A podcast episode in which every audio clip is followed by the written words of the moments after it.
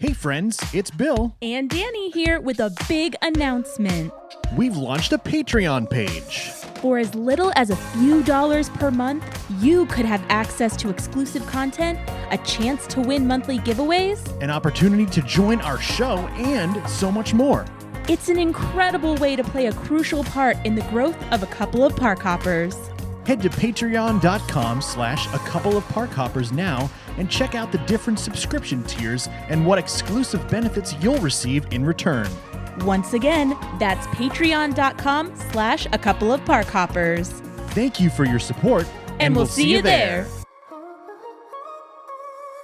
Hey, my name is Bill. And I'm Danny. And we are a, a couple, couple of park, park hoppers. hoppers. We've recently had the chance to experience Magic Kingdom's newest attraction, Tron Light Cycle Run, during a cast member preview. In this episode, we'll be giving a full ride breakdown as well as our very honest thoughts on every aspect of the long-awaited coaster. Let's, Let's hop, hop to, to it. it.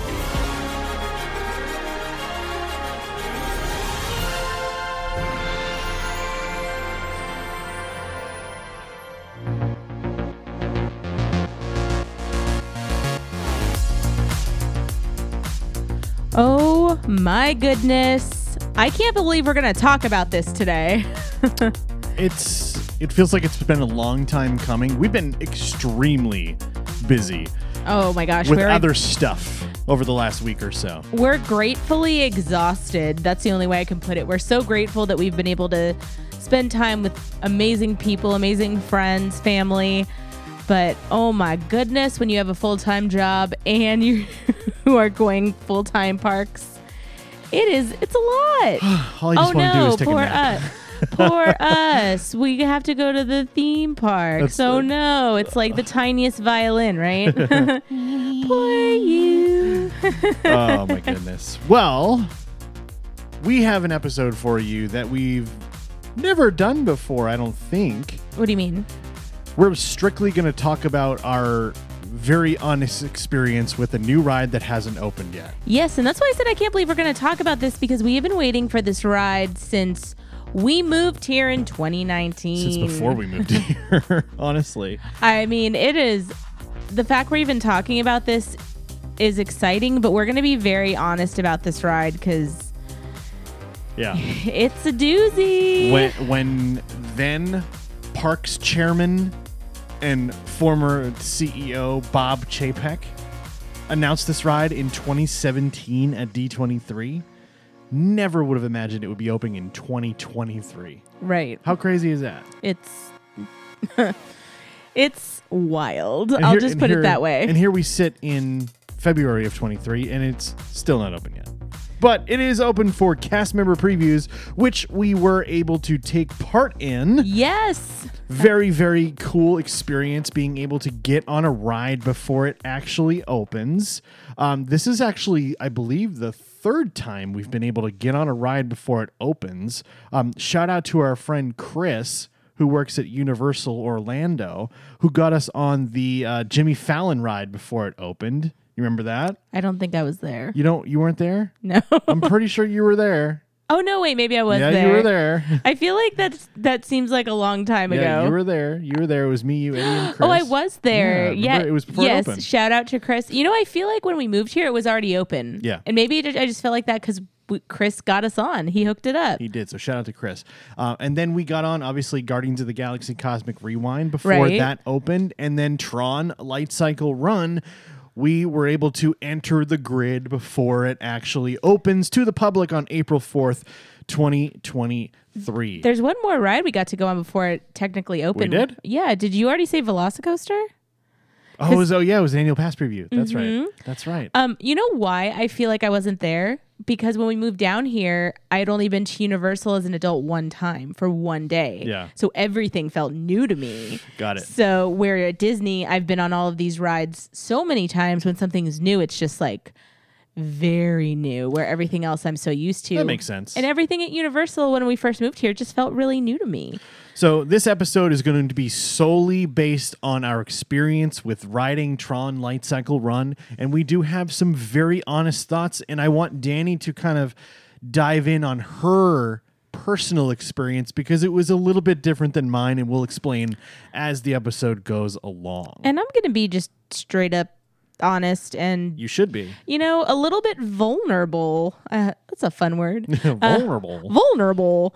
Um, and we'll, we'll we'll get a little bit deeper into it. But um, first off, I do want to give a shout out to our patrons. If you are watching this on video, you are exclusively getting to experience our video.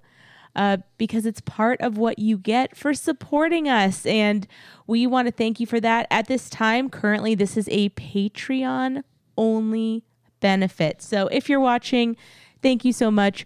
We love you. And if you would like to see our recorded faces thinking and talking and existing, then head over to patreon.com slash a couple of park hoppers and you can see all the nonsense for yourself, and we'll love you for it. Sounds good. All Sounds right. good. Patreon.com slash a couple of park hoppers. All right, so let's dive into it. First, I want to kind of give a little bit of a rundown of what Tron Light Cycle Run is. Okay. Give a little bit of the um, kind of the backstory and what the ride is and why sure. it is what it is. So can we just preface this by also saying we have seen, neither of us have seen the movies. No, I've seen three trailers for Tron Legacy, and that's all I know about, about yeah. Tron. But I kind of got the gist of what it was based we, on talking to people and all that. We do plan on watching them at some point, but just in case you guys are watching and, and listening and wondering if we've ever, like, our thoughts on the movie comparatively to the ride, uh, we we don't have too much to say about but that. Here's what I'll kind of say about that, because I don't think we really need to cover it that much, because I'm very vaguely familiar with what Tron is, okay, judging by those trailers. Once you understand what the grid is, that's all you need to know to ride this ride. It, there's really there's no characters from the movie in the ride, anything like that, unless they haven't added that yet, because they are still technically in technical rehearsals. Sure. Um, there may have been stuff that we've missed so far. Just want to preface that as well. Um, when the ride is not officially open yet, sometimes you don't get to see certain things. My assumption is I think we saw everything, because I can't think of anywhere we would have missed something. Right. But there's always that chance where we may have not seen something that is fully prepared yet. If we do see that further on down the line, we'll keep you guys updated. Yeah. But for right now, let's just jump straight into uh, the details about this brand new coaster that we've been waiting oh so long for. Yeah, so Tron Light Cycle Run's official description from Walt Disney World dot com, and it says, uh, lean forward into the ultimate race of survival. Leave the real world, real world behind and join Team Blue in an epic quest across the grid, the dark, computerized world with no horizons from Tron. Here, there's no limit to the excitement. Climb aboard your very own light cycle and take off on a high-speed adventure, racing against the grid's most menacing programs.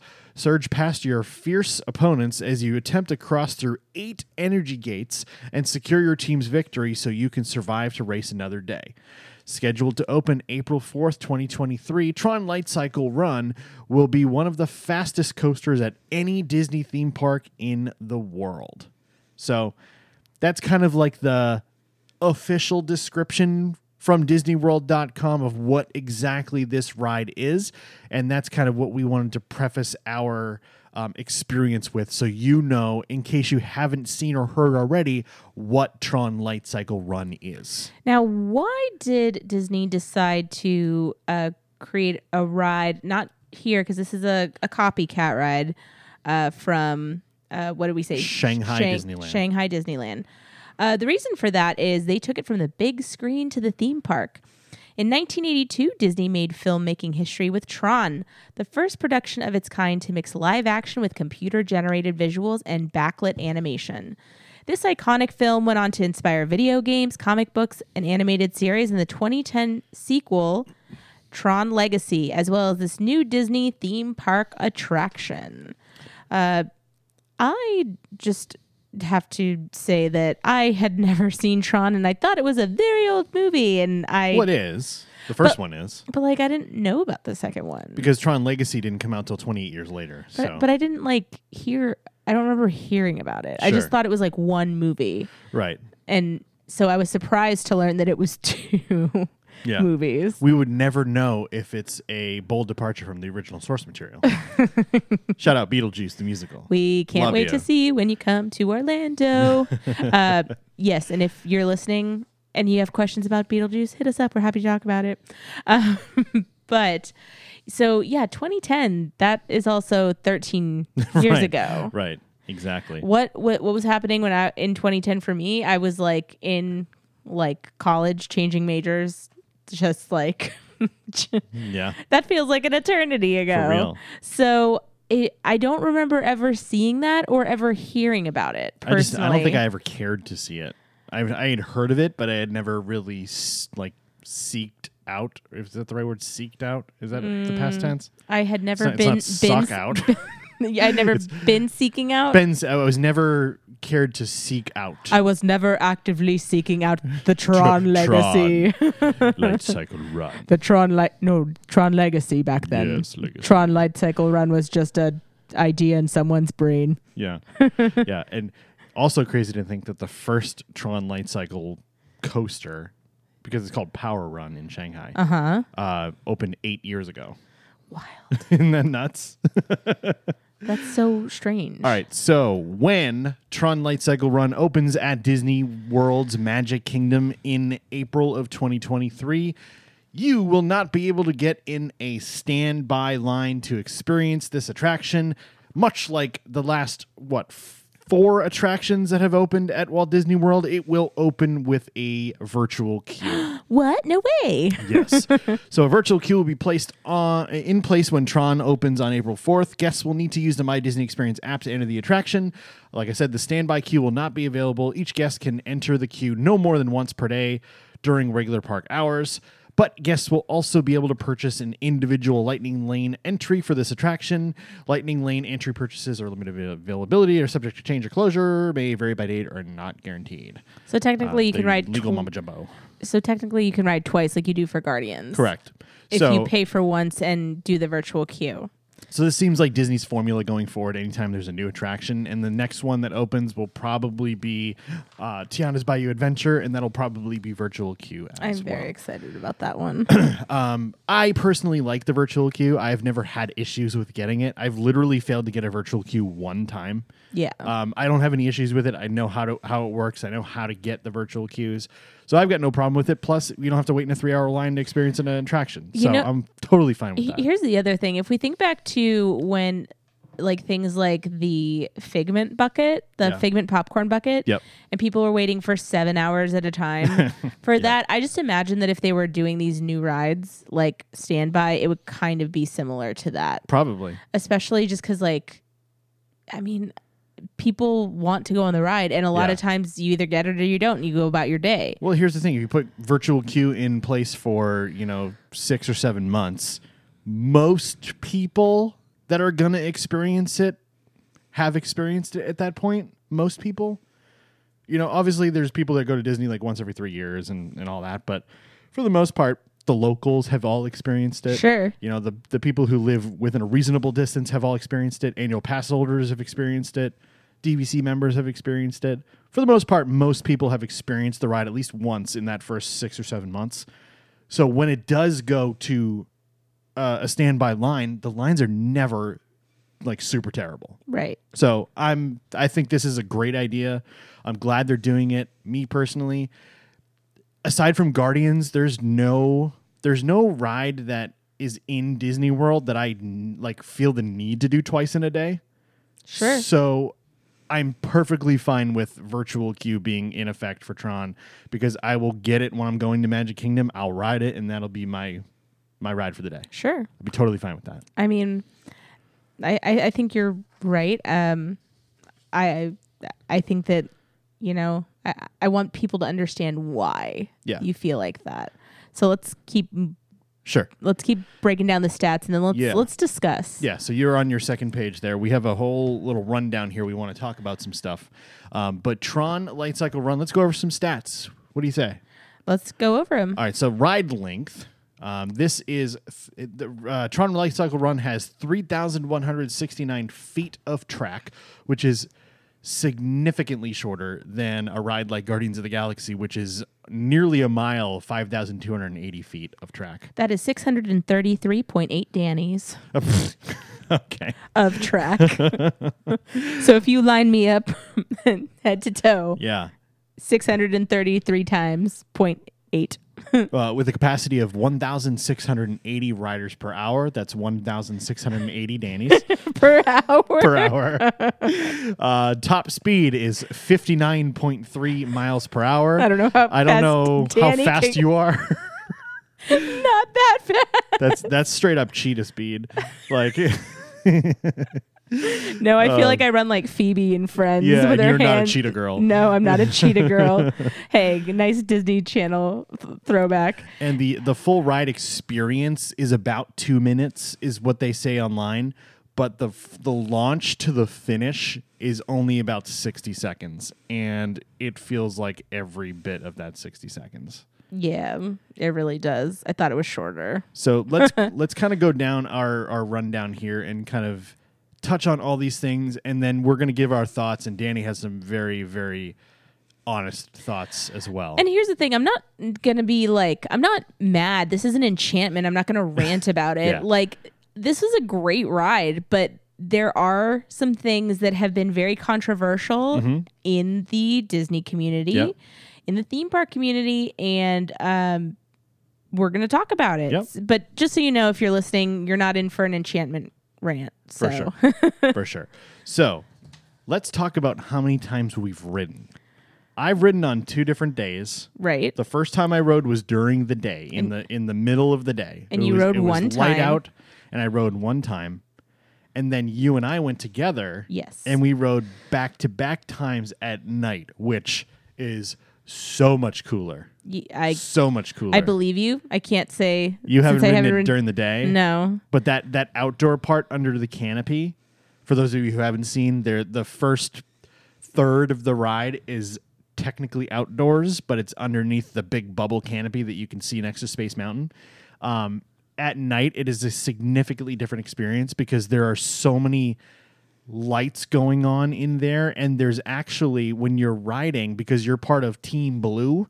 Um, in this ride, and you're racing against Team Orange. Okay. On the top of the canopy, as you're riding, there's like orange lights that are traveling with you. Oh, really? So I it's didn't like even you're that. So it's like you're racing Team Orange. It's it's one of those things when it's you really ride a cool. new ride, like, and I'll explain why I didn't notice a lot of details. Sure. Yeah. I'll get more into that in a bit. It's um, really really cool. Yeah. So we together we've ridden both day and night now. Uh, as for the breakdown of the outdoor queue, uh, you enter to the left of the old Space Mountain gift shop. Which I have heard is going to be a combined Space Mountain Tron gift shop. I did hear they're going to change the name, but it's just a rumor as of right now. Mm-hmm. But it would make sense if they did, just to kind of like solidify this yeah. is this is new, not the same Space Mountain gift shop. Which it's it makes sense in, in like the area it's at, that would be perfect for both of them. Right. And here's the thing, they, they don't make enough Space Mountain merch to really justify it just being a Space Mountain gift shop. Right. Uh, there's a photo op with the big Tron Lightcycle Run and ride in the background. A big Tron Lightcycle Run sign. I forgot to write the word sign there. Oh. um, when we have the, the big Tron sign when you walk in there. Oh, yes. Also, another thing that I didn't write down here, when you walk into the Tron area, the outdoor queue, that music is very loud, and it's, it's very and, loud. And, and it transports you out of like the part of Tomorrowland that you were in, and you were very clearly in like Tron Land, which I think is really cool. It's really immersive. Right. Uh, the walk up, when you're walking up the ramp, the coasters are zooming around you, which is very cool. So you kind of see what you're getting in for. You you walk under that outdoor area. Uh, I also will say that they did a fantastic job of hiding the netting to yes. catch stuff, because yes. I really had to like do a double take at the netting, because sometimes it's just very obvious, and they did a good job of making it not look like it was there. Right. Uh, there are photo pass opportunities. We didn't stop. Uh, the lines were very long. Yeah, but that's to be expected with yeah. a brand new ride. Uh, and then Oh. In, in the queue, there's actually a restroom, which is really cool. Yeah. So when you walk up outside, there's a brand new restroom.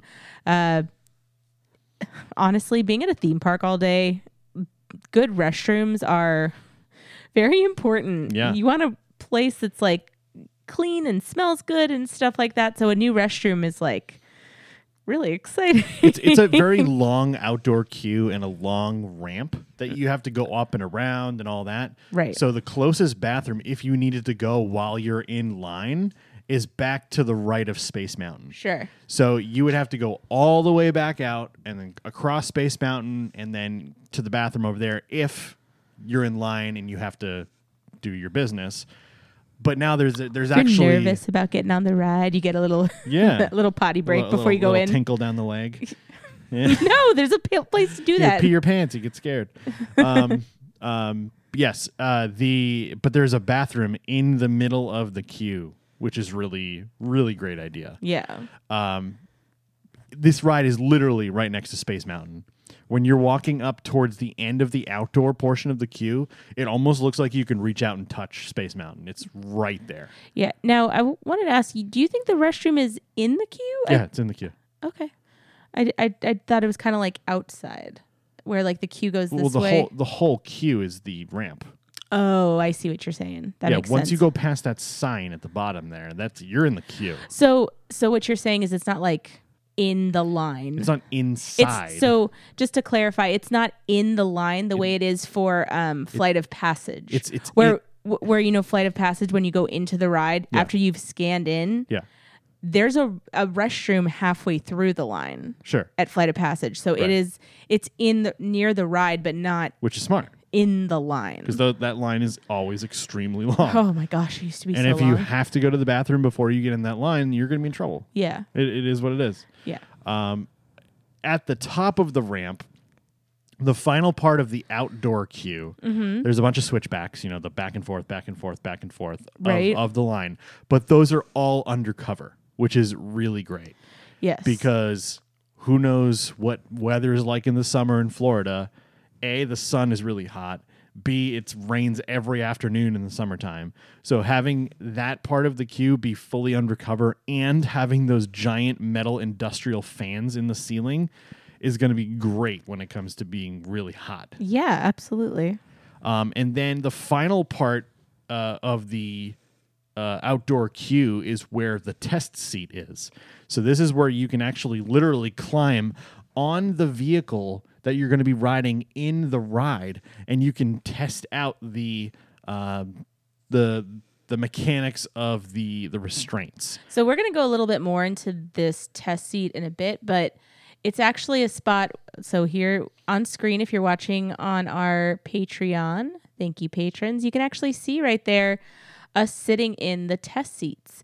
Uh, now you can climb up there and check and see if... Uh, you can test, I don't know what, what the best way to say, if you fit in the ride vehicle, basically. Yeah. Uh, which every ride generally has that, um, or most do, I would say, right? Yeah. And and we will dive into uh, the fitting into ride vehicles thing a little bit later. We would just kind of want to break down what the ride and the queue is like first, and then we'll give our, our very honest opinions on everything afterwards. Okay. So uh, breakdown of the inside queue. So when you first walk in, there is a hallway of circuits and microchips. Yeah, so like th- there's these L E D lit designs on the wall that look like circuits that you're you're kind of entering the grid at that point. Um Very, very unique. It's very dark, very black lit. Um, and then there's just b- light blue and white L E D uh, circuits all over the wall. So it's kind of a cool aesthetic. Right. Um, and then there, there's a room with a big reveal. Um, Bill kind of explained it best uh, on our YouTube video. We do have a, a video where you can see some of this.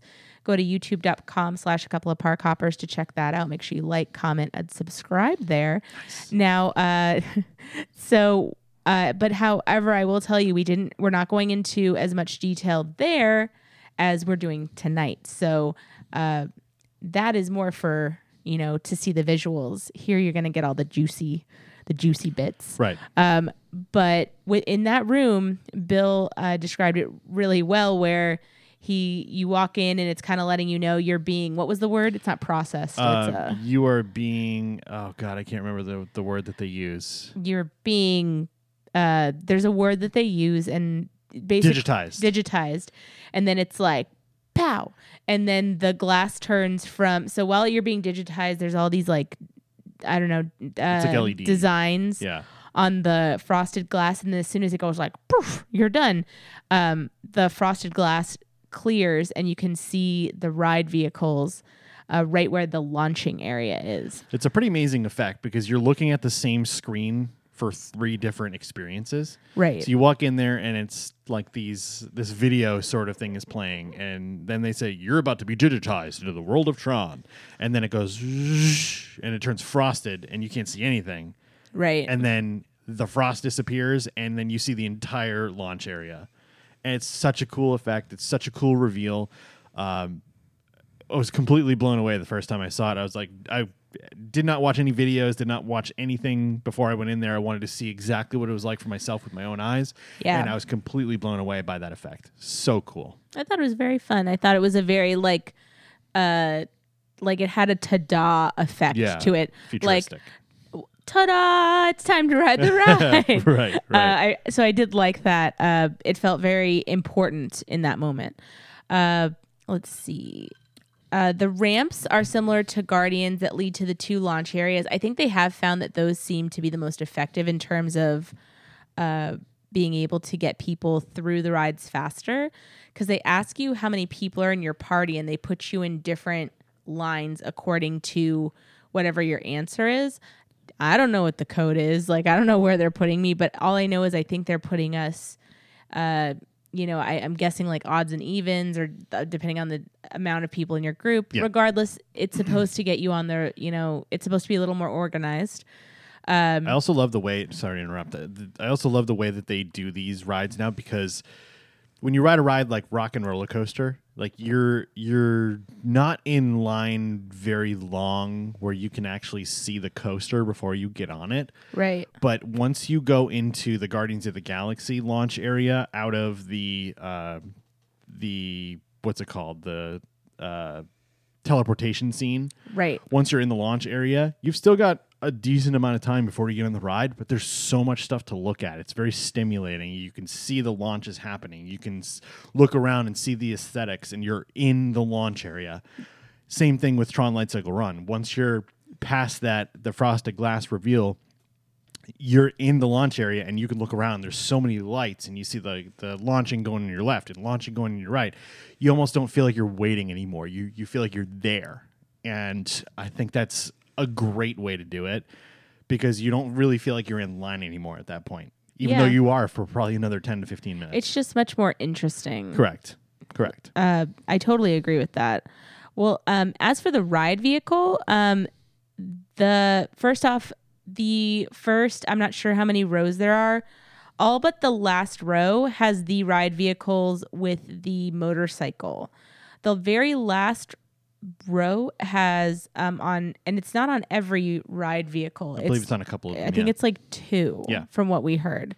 It could be more, but um the last row on two of the ride vehicle sets has, the back row is uh, what people are calling bucket seats. So basically it's for differently abled or people who can't sit in a like a normal seat or if their calves don't fit in the ride, which we're going to get into later. Yes, yes. Uh, but the ride vehicle, the reason why I put this on there is the ride vehicle is, is a lot of people are comparing it to Flight of Passage, but it's very different. It's very different. It, Flight of Passage basically feels like you are, uh, you're sitting on a stationary bike. Right. Where you are, your back is kind of fully upright and you scoot all the way forward and then a restraint comes up behind you automatically. Whereas on Tron, you're literally sitting on your knees, and it's it sounds way less comfortable than it actually is. I find it to be fairly comfortable. I have no issue with it. Uh, but getting in, getting down on, on your knees and leaning a lot more forward than you are on Flight of Passage. Uh, so think of this, and I'm going to pull that picture back up for our Patreons here. You can see how much further we're leaning forward than you would be on flighting, Flight of Passage. Think of it almost like the Dark Knight here. If you've seen the Dark Knight, the motorcycle that he and uh, Selena Kyle end up uh, driving, how much leaned forward they are, that's kind of what it feels like. Um, the restraints are very different than Flight of Passage. They are not automatic. You basically reach your hands forward, grab handlebars, and you pull the handlebars down. And as you do so, the the restraint for your back comes up, and then there's a like a long metal, almost looks like a like a lead pipe, kind of comes down behind your knees and locks you in that way. It has to be at ninety degrees for uh, for it to be locked into place. Correct. And uh, we're going to get into the issues with that here in a bit. Yes. But let's let's finish uh, Let's talk about the, the actual stats. Ride. Yeah.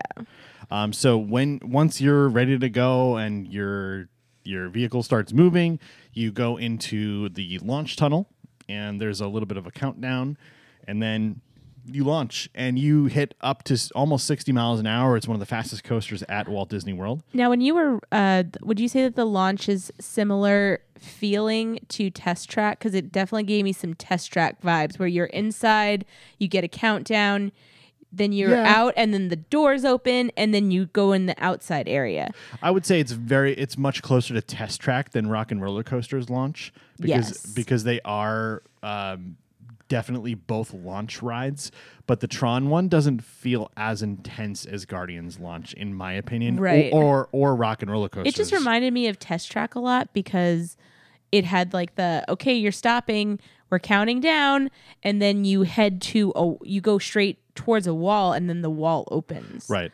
Uh, and then all of a sudden you're outside, and that's exactly how Test Track works, right? Exactly. So the launch is very cool. Um, also the colors surrounding you during the launch, especially outside. At yes, night. But or, like even around you as it's counting, all the colors are like they're counting with you, or right. they're they're counting it down. Like the entire room is counting basically with the colors, right?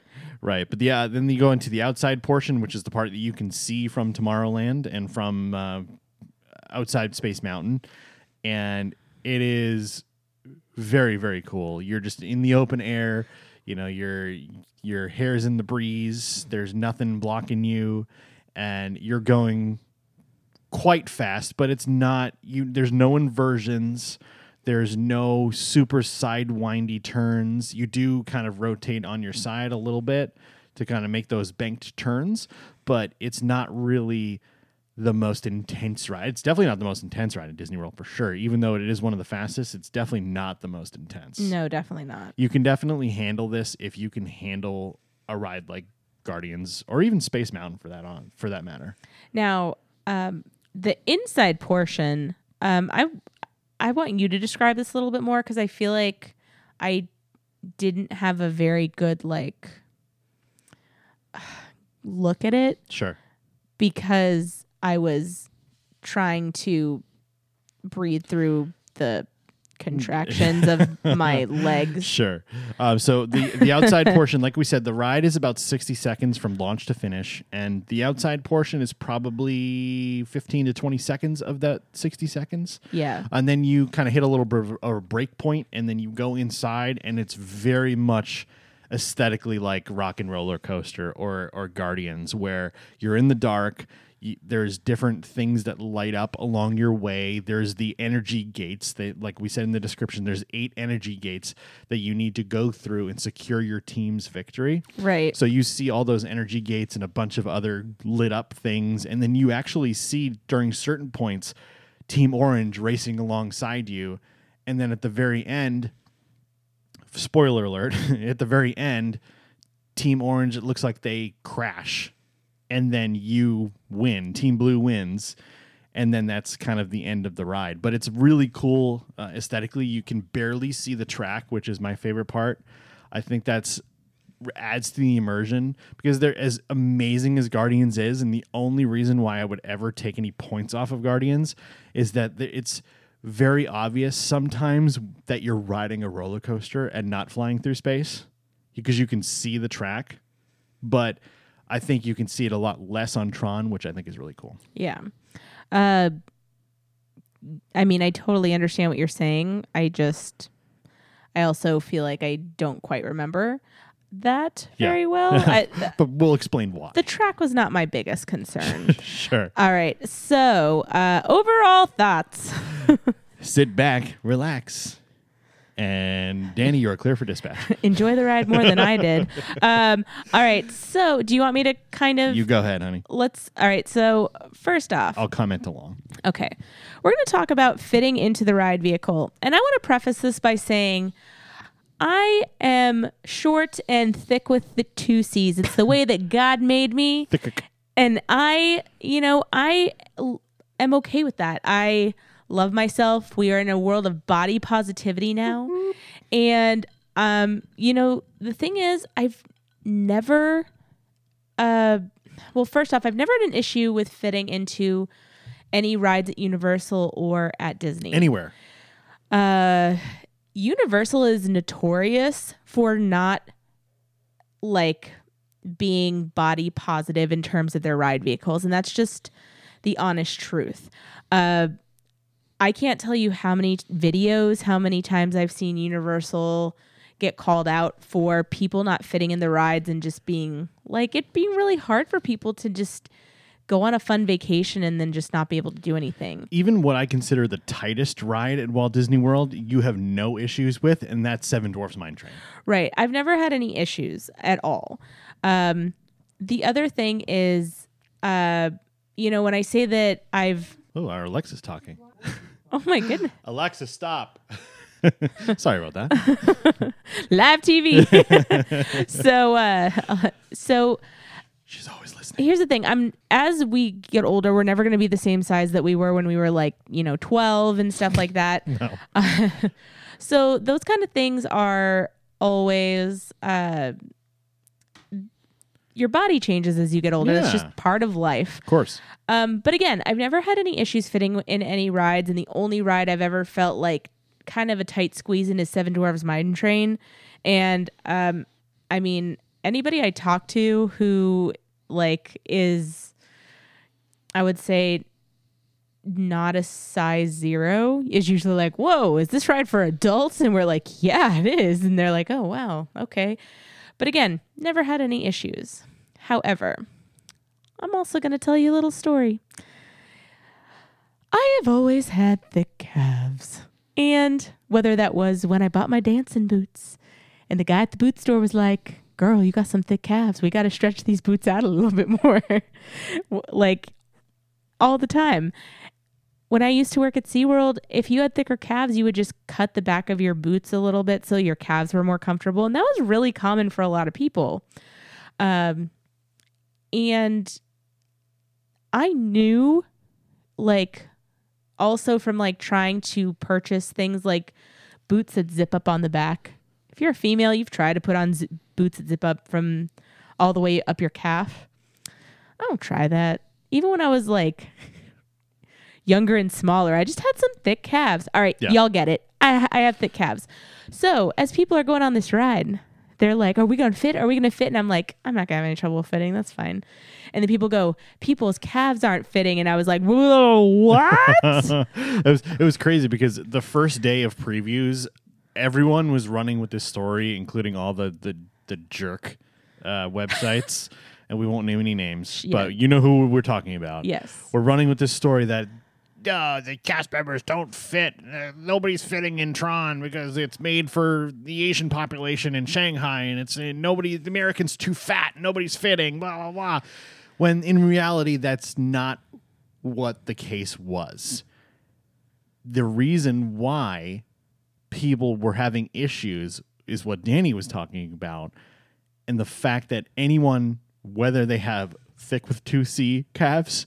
Or run Disney, I run dopey challenges every year, calves. Right. Same people were having the same issues, which right. is wild. And also, some people are bigger on top than they are on bottom. Some people are bigger on bottom than they are on top. Um, some people, our bodies are all shaped differently. But when I heard that calves weren't fitting, I was like, oh, you've got to be kidding me. The one part.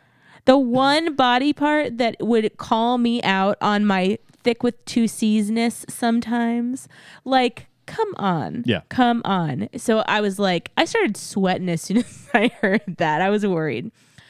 Uh, come the day of us riding, I jump out of line and I go and do the the test vehicle. And uh, I was like this close to fitting into the test vehicle. But I will tell you, I did not fit into the the test like the tester Your at the front. Calves didn't fit. My calves didn't fit. Here's the thing. Everything from like that wasn't my calves. I had so much room. I could have lived in that ride vehicle. It's actually quite a roomy. It's very roomy. Uh, restraint. I, I had so much space. I could have so much space for activities. Yeah, you could build bunk beds. Yes, ex- I could have built bunk beds. I th- like honestly there's so much room. And the only thing is that bar. And it was, uh, the girl was like, it has to be ninety degrees. If you have to be, uh, you know, if it has to be ninety degrees, you're at like eighty-nine percent. So she was like, you're just right there. It just like needs to click in. And I was like, okay, tried a couple times. I was, by then I was starting to like panic a little bit because I was like, oh my gosh, I'm not going to fit in a Disney ride. This like hurts me a little bit. Even though I'd mentally prepared for it, I was like, that that's not fun. Um, so we went into the the ride and got on the ride. And do you want me to talk about the, uh, right now, do you want me to talk about the... Yeah. Okay. So we once we got on the ride, I got into the vehicle and I tried to get the bar over my calves, and it was like at what, ninety-nine percent. So Bill gave me a little bit of, a, uh, just he he gave me an extra hand. I, I had heard that the cast members will not do it for you because th- there's reasons. But I had heard from somebody who had thicker calves that the person talking about my the person the that show. the person that they were with gave the back of the seat a little bit of a nudge. And it locked them in, and they were able to ride in the cycle part. So I will say it was, um, so Bill did that, and my calves fit. And uh, the four of us who were all together, we were like, hooray! And everybody celebrated that my calves fit. Which, again, this is very strange for me to be talking this much about one part of my body like this. Uh, however, I will say it was a little bit of a tight squeeze. Now... Once we were in, uh, one of the cast members actually said to me, like, are you okay? And I was like, yes, I'm good. And they were like, are you sure? And I was like, yes, I'm absolutely fine. And they they mentioned like, oh, a lot of people, you know, feel like that. But once the ride takes off, you'll be fine. Which tells me that, oh, my goodness. Sorry. Uh, so which tells me that a lot of people are actually uh. making these faces at their the cast members to let them know like, hey, this is uncomfortable. Uh, I will say that the first ride, I was just breathing through it because it really wasn't that comfortable for me on my calves, but I was determined to ride on the ride. We got to do it a second time, and that time Bill sat next to me, and he actually like... Uh, he actually like felt where it was tight on my calves, and you could feel that like one of my muscles, like one of my calf muscles on the back was kind of sticking. Like it was just, it was stuffed in there. Um, so so real, real quick for those of you guys who are watching on Patreon, patreon.com slash a couple of park hoppers watching our video version of this podcast, we're just going to kind of show you real quick what that actually looks like when the bar goes behind your knee. Yeah. So. So um, that's what that looks like. Um, I'm five feet tall. I went to the like my regular doctor the other day, and she measured me, and she was like, "You are five feet tall, and nothing else." So I'm I'm a, I'm a short person, but anyway, uh, overall, I fit into the ride vehicle twice. By the time I was done, I was like, "I don't find this ride vehicle comfortable. I can fit in it." Even when you like gave me a little bit of a nudge and the bar went over, it wasn't like, it was literally like ninety-nine percent there and you just locked it in. Right. It wasn't anything like I we didn't were, force anything. You just you kinda... weren't stuffing my leg in there. It right. was just like you, we went like just boop And I, I needed that because the ride vehicle actually has to like lock into place. The handlebars don't come down unless the bar goes behind your knee. Yes. That's kind of how that works. Um, one thing I will say, and I don't know if we're, we will end up sharing these pictures. Um, I was joking that I was going to be bruised, and I, I'm bruised from riding this ride. Yeah. Um, I, it does not look pretty. um, I, I didn't do it. I swear. I wore leggings the other day out because I was like, I don't want people to like see my legs and be like, then I went all Nancy Kerrigan on you. Yeah, I mean, like, but I don't like it's. It's funny, but it's not funny. I know, like, I, I don't. Know, I don't I want people to like think anything like that. Um, because I have like rowdy bruises from a Disney park ride, and the thing is, this is a design flaw to the most disappointing degree. Because for somebody who has never had any issues fit, fitting in a ride vehicle. The fact that this ride hasn't even opened yet, and I think the ride vehicle is uncomfortable enough to where I'm like, yeah, I'm good. I guess I'll ride again whenever people want to, but not uh, not fun. Um, I think that's really disappointing. And here's the thing. Even though I'm like, hey, it's cool. Like, maybe it's it's not your greatest ride. And that's okay. Um, however, there are going to be people who are not me who... might Karen out about this kind of stuff who mm-hmm. can't ride with their families, and you're setting up your cast members for failure, and who may not be mentally prepared for a body part to not fit in the ride and to be embarrassed with their bodies being on display in front of hundreds of people in the Correct. room. And the thing is, I knew that I knew my like I had thick calves, and going into this that there was potential for me to get on the ride and then be like, you don't like your calves don't fit. Like, let's get you into the into one of the bucket seats, which it would have been absolutely fine with me. Um, however, I I smell some problems cooking up. Yeah. I'll put it that way, because I might have been okay with the thought of that happening, but somebody who doesn't know that it's coming and gets embarrassed, and that could ruin somebody's day. For sure. For sure. Um, this is, I would like to think this is a pretty easy fix, because it's not the ride vehicle that needs fixing. It's literally just the leg restraint. And I think there's some sort of modification that you could easily make to it where it's maybe an inch or two further away from somebody's leg when it closes, and it's still going to lock their leg in. That's not going to be an issue. It's a huge design flaw. The fact that this big, thick metal bar, it doesn't even have to be that thick. Looks like a monkey bar. But it literally does. It, and this big, thick metal bar is preventing people of all shapes and sizes from riding this ride solely because of their calves. I have seen videos, and I'm not a small dude, but I've seen videos of people far bigger than me who don't have big calves that fit on this ride just fine.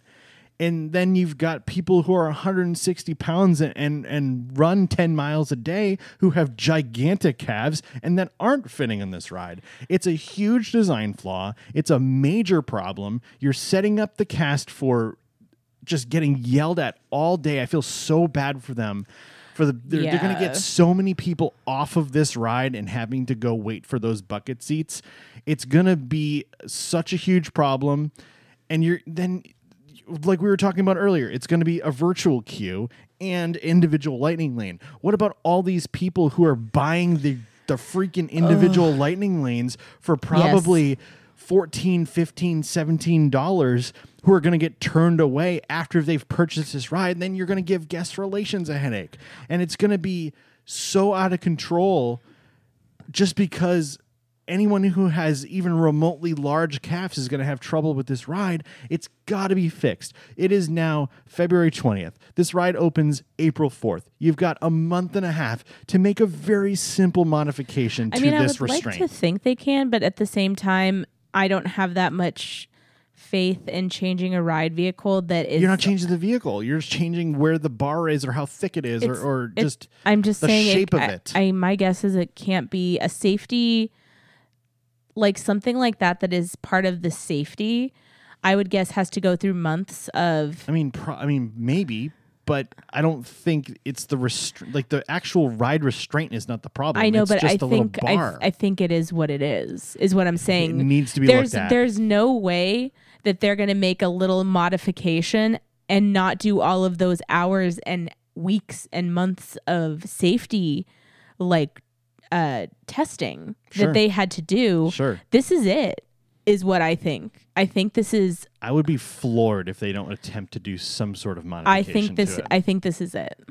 I. That's, I would be floored. I mean, just, just from like the theme parks, you know, you've seen it now. Oh, I, I, I know. I but, mean, but this isn't replacing a ride vehicle. We're talking about replacing a piece of metal. Uh, right. I totally agree, but I just think that. I think this is it. it. You know, if we were talking about people fitting and the ride vehicle needing to be replaced or resized, then yeah, this is never going to happen. But I do think that something can be done easily without having to go through all those hoops. Yeah. So, but we'll see. And and and that when I was talking about earlier about being vulnerable, nobody likes to talk about like no. what part of their bodies are thick. I mean, some people do, but like for me, I'm like I got thick. You know, calves, but it's not something I'm like, hi, my name's Danny. I got some thick ca- calves. Right, like, right. Um, but it's something I've always known. And it's just, I've always had to make, um, modifications to things like boots and shoes. Sure, sure. Um, but I was very, very shocked to, uh, ride and not be super comfortable to the point where both times we rode, I was just like, is it uh, like, I'm, this is, this, this is fine. Yeah. Like, there was nothing cool enough about that ride to make being uncomfortable worth it for sure. me. Um, and the honest thing is, next time I'm going to try the bucket seat because that's not just for people who have thick calves, thick with two C's. Um, the thing about that is it's for people who can't sit on their knees. Um, I've talked to some of my friends who don't live here, and I have friends who are like, hey, I have knee issues. Can I sit in this? I'm like, I wouldn't. I would not sit in that if you have a knee issue. Right. I would sit in the bucket seat. There are people who physically cannot kneel down in that position, whether due to previous injury, um, maybe they're surgeries, differently abled, like they they're not comfortable sitting like that. Yeah. So they're they do have bucket seats to be A D A compliant, um, and so or thick calf compliant, I guess. uh, so. I guess, um, I think next time we definitely want to sit in the bucket seats and see what that feels like. It just kind of feels like a cop-out.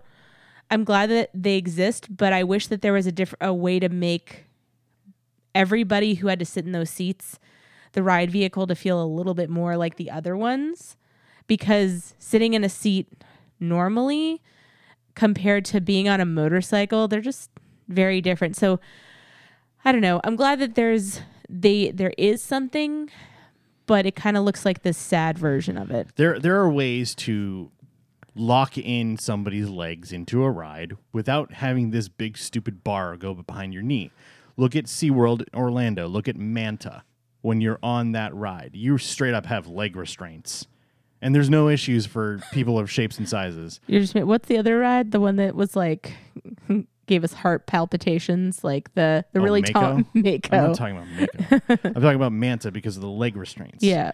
And then you look at a ride like Flight of Passage, where it literally it's just a little pad that comes up behind your ankle and your and your calf. I thought it was going to be and like that, and I was like, I'll be okay. It in place, but this the fact that there's this bar that has to go behind your knee and stick there is crazy. It's it crazy. Fe- it feels archaic to be using metal bars to lock people's knees into place. Right. Because Flight of Passage feels like the best way, where it kind of like there's like a bigger piece that kind of like like locks your leg in. Right. Um, where this is just like one metal bar. Right. It's like getting your leg stuck in the monkey bars or something. Yeah. Um, but anyway, so that was my experience. What was y- your experience fitting into the ride? Because here's the thing. I, when you were going on, you were worried about it too. I was, because I was going on the very first day of cast previews, and uh, I had heard that larger people were having issues. And like I said before, I'm not a skinny dude. I've never been skinny in my entire life. I haven't been under two hundred pounds since I was thirteen years old. I mean, it, it is what it is. So I was nervous about it. Because, to me, you're Gaston. Because I've never had any issues fitting in any rides whatsoever. And it's super embarrassing if you're going to get kicked off of a ride because you're a little bit bigger. It's super embarrassing. So I was really nervous about that. Um, once I got on it, very fortunately for me, I didn't have any issues. I pulled the... the handlebars down slowly and hoping, hoping, hoping, hoping, and it kept going. And then I finally I held, I felt the the back restraint touch my back, and I was like, "Oh, thank God! Oh, thank God!" So I was good, and you know, I, I enjoyed the ride. I thought it was good for what it was. I just have to ask you, what did my face look like when the bars locked into place? You know, you know when you have like, you know, those old videos of like the Victorian era where like. The mom is helping the daughter get dressed, and she's and she's putting on like that. What's it called? The bustier, whatever it's called. It's called. It's like a like a girdle, kind of, but like a thing that's like uber tight to make you look super skinny. The thing that like has the shoelaces. Has all the shoelaces. Yeah, the yeah. Th- but like when that last little pull, when you're like, hmm, and then the girl's like, whoa, that's what your face looked like when, when I nudged the thing down and and the uh, the thing locked behind your cu- behind your knee. You were yeah. like. Mm. And I'm like, you're okay? Well, because I felt it like go over my calf, and I was surprised, and then I was like, that's a, it is, yeah, it's hugging my calves. Yeah. Um, it has given my calves a tight squeeze. Right. So, but I, I didn't have any issues, and and I do enjoy the ride, and and we're kind of in the end of the episode here where we're kind of giving our overall thoughts. Yeah. But we wanted to talk about the design flaw. Of well, that's the, what everybody's talking bar. About because people want to know. If they have to worry about fitting in a ride, because right. the thing is, if you step on a ride vehicle and somebody says, excuse me, sir or ma'am or human, you do not fit in this ride vehicle that all the people around you are fitting into. That's like overall an icky feeling. Yeah. And the thing is, Disney does an excellent job of almost all of their rides not being like that. Right. Whereas people, like I said, people know when they go to Universal that that is something that their ride vehicles are generally not, not fit. Only made for a certain body size. And some people have literally had goal weights yeah. to go and ride rides at Universal, which ne- isn't necessarily right, yeah. but it's well known. And I'm not and I'm not going to drop a name or anything like that. I don't want to embarrass this person, but we were with a friend of ours one time who is not excessively large, who we were trying to go on uh, Harry Potter and the Forbidden Journey one time. And for those of you who don't know what that is, it has the, the pull down over the shoulder restraints, and it kind of has to lock in. And this guy or gal could not get it down, and they straight up came over and like, you have to leave. Yeah. You have to get up and you have to leave. And this person had to leave in front of their family and go wait outside until we were done riding. And that's super terrible and super embarrassing. Yeah. And I mean, I feel for, you know, people that happens to, but it's such a shock for it to happen at Disney. Sure. Uh, like, I think that's the biggest thing for me. Just yeah. like, wow. But overall, here's the thing. I, I do want to just say, if you're worried, be prepared that maybe your calves won't fit, and that's okay, because your body is perfect the way it is. And just because a, a ride that almost has an archaic system to lock you into it, that overall people are having issues with, that's okay, but mentally prepare for it. Yeah. And also, riding in the bucket seat is just fine. We're going to report back how we enjoy it.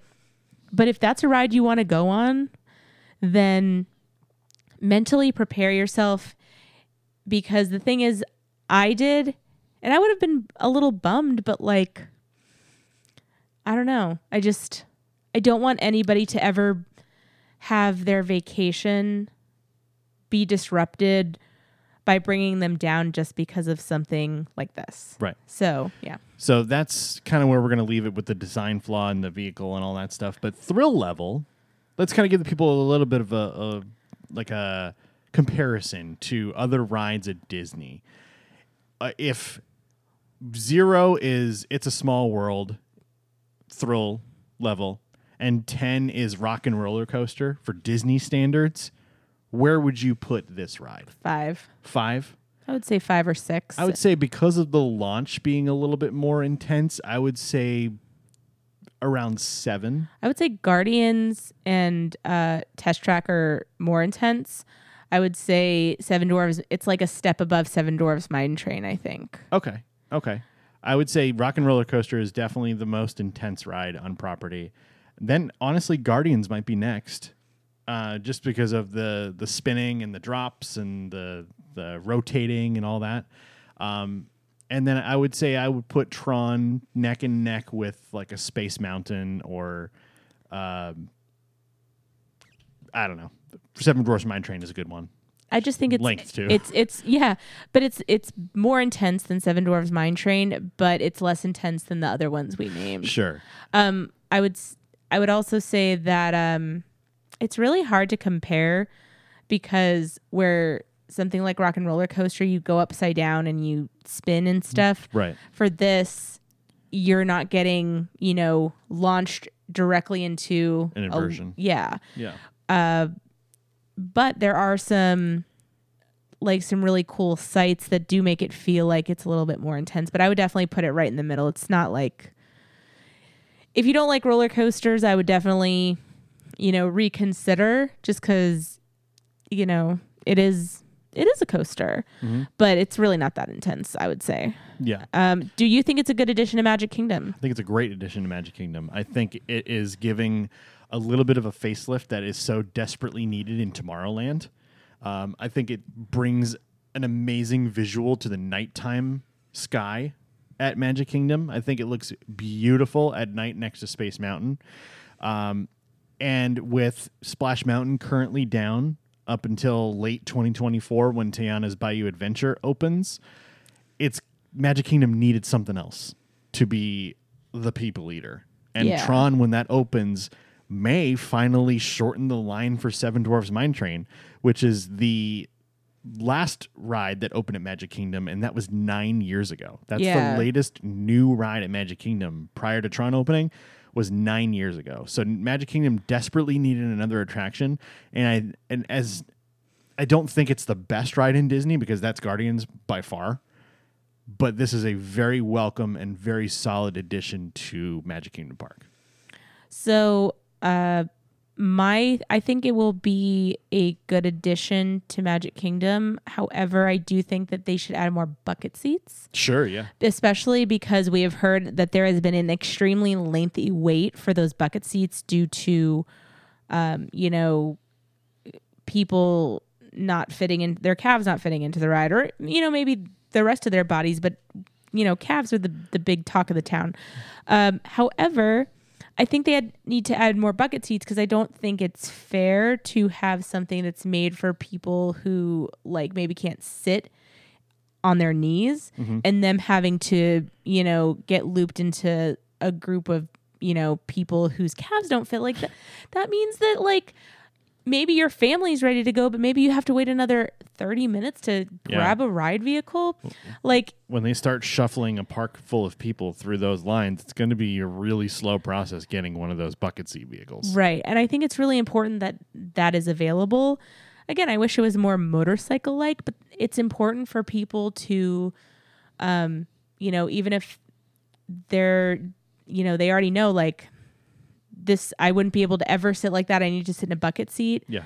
But because of this design flaw, I have to wait another thirty to forty-five minutes. A lot more people minutes. Have to go in those like seats. that's that's not. Yeah. I think that, um, but regardless, I do think it's a good addition to Magic Kingdom, uh, mostly because it just.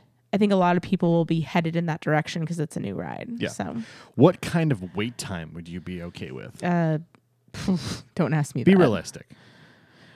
Because if you say I wouldn't wait more than thirty minutes, then you'll never get on. You'll never get on. It will never be under thirty minutes. Are you asking me as somebody whose calves got squeezed in or as a normal just, human? Just a, a normal human, just aesthetically, quality of ride, all that stuff. How? What is the longest time you would wait? forty minutes. Realistically. forty minutes. forty minutes? Yeah. I don't think that's realistic. I don't think it's good enough to be longer than that. I don't think that's realistic. I think that... forty-five minutes. I think sixty minutes is a good number. Because it probably won't go lower than that anytime soon. Okay. And there's a ton to look at throughout that entire queue. So here's my only take. So I don't take. mind being in line. So I would say that I think it's worth a forty to forty-five minute wait. Go ride all the other rides while people are in like waiting on that line, and enjoy the shorter lines at Magic Kingdom with other stuff. Sure.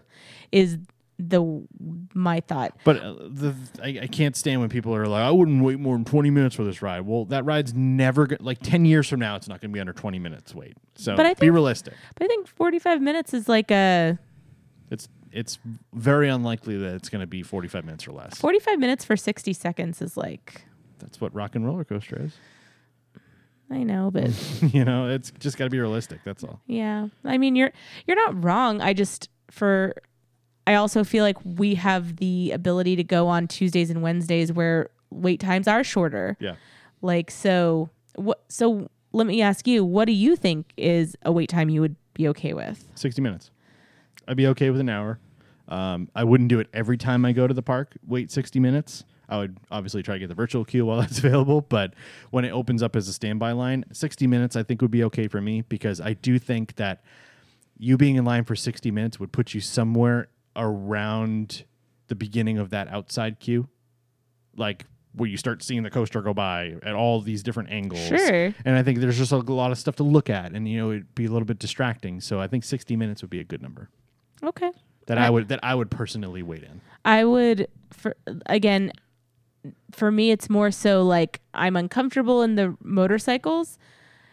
Do I want to sit in the bucket seat and wait an hour? Maybe yeah. not, but I maybe for I, that personal experience. Yeah, for that personal experience. But had there not been this design flaw, maybe I'd be like, yeah, I'd wait an hour. Yeah, um, I'd wait an hour for Guardians. Most things at Disney these days. No, but I'd wait an hour for Guardians. I'd oh wait, yeah, totally. I'd wait ninety minutes for Guardians. I would too. Um, this just and and I think I need to see how the bucket seats feel to have a real yeah. response to that question. Absolutely. Would you agree with that? That completely agree.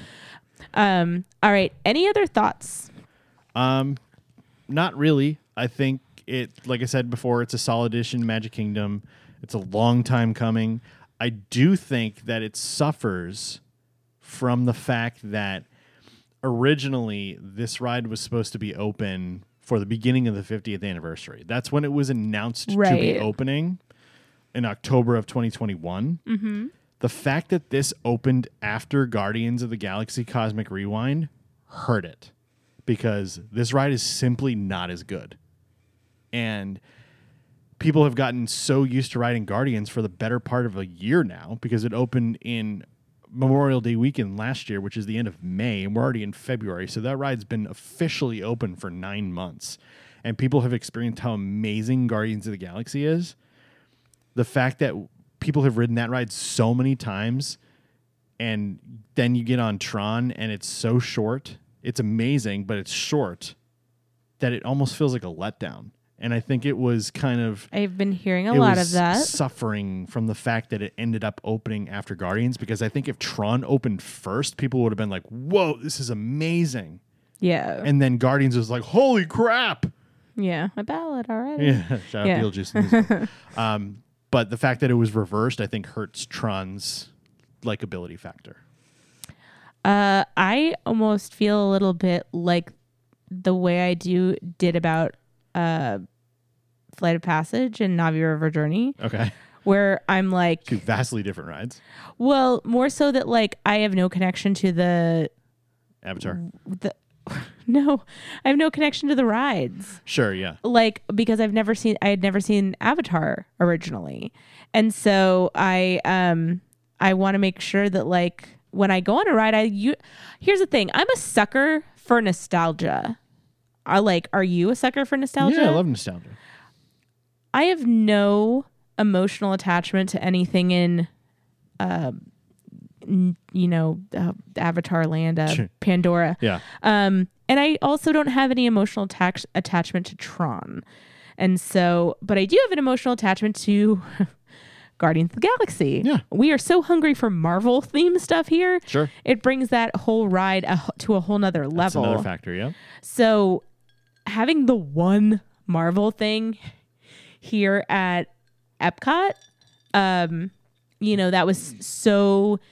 deeply needed and wanted and desired that with Tron, since the movie came out thirteen years ago, I had never, I didn't even know it existed. Yeah. But here's the thing. I might see it and love it. Sure. I mean, I, I, uh, I do think that you're right though, about the fact that they were already working on when we moved here in twenty nineteen. Yeah. They were already almost two years in at that point. Like, I mean, people have earned degrees faster than this ride went up. honestly. honestly. Uh, but, but yeah. But I mean, I think it's a good um, addition. I'm curious to see what people who love that franchise have to say about it. Mm-hmm. Because I do know some people are like, you know, all in on Tron. And I'm like, I thought it was a movie from before I was born. Yay. Yeah. yeah. But I think that's really important because there are things that I like that are, you know, from a very long time ago. So, yeah. Mm-hmm. And I think that I I think that we're going to hear a lot more about people's thoughts, opinions, feelings, all of that stuff when the ride opens to the general public, because as we know, general public always has a lot to say. Yes. So with that said, that'll conclude our Tron rundown this week, the breakdown of the Tron ride and our honest opinions. Thank you, folks, for checking out this episode, and special thank you to our Patreons watching here on YouTube, a Patreon-exclusive video version of our podcast. Have a have a great uh, day or night or whatever time you guys are watching this. Thank you guys for checking us out and watching us do this uh, for you. But with that said, like I said, we're going to wrap up this episode. Be sure to follow us at all of our social medias at Park Hoppers Show. TikTok is growing rapidly, so go ahead and follow us there at Park Hoppers Show. Anything else you, you want to add there? Um, I would just mostly say get excited. We've got a lot of things in the works. We've had some wonderful businesses reach out to us recently. Um, we are trying to work those into our schedules, and we hope to be bringing you guys a lot of new content um, as as we are able to do it. Um, you know, I'm excited that this ride has come and gone, and also I'm excited for things like the end of the fiftieth anniversary, yes. the end of Enchantment. Oh my gosh! Like we are so ready to begin. uh, yes, uh, you know, we're sad to say goodbye to Harmonious, but we're excited to see what the hundredth anniversary, like what they bring to the table, because I do think that they're going to put their best foot forward. Yeah. And so I'm just very excited to see what comes next, because we have been in the ever like everlasting, the longest fiftieth yeah. anniversary party ever. And we get to have a, an anniversary celebration without a pandemic. So oh my goodness. Fingers crossed. Yes. So I'm just very excited to see all the new things that we don't know yet and that we're excited to see, and we're excited to bring all of you along on the journey with us. So thank you for listening. We love you guys, and we will see you next time. Thanks for listening to A Couple of Park Hoppers Podcast. Don't forget to rate, review, and subscribe on Apple Podcasts, Spotify, and all other podcast platforms. Be sure to follow us on Instagram, Twitter, Facebook, and TikTok at Park Hoppers Show. Visit youtube.com slash a couple of park hoppers and subscribe to our channel for theme park videos, live streams, and more. And don't miss out on your chance to play your part in the magic by visiting patreon.com slash a couple of park hoppers. Until next time, we'll, we'll see you around, around the parks. parks.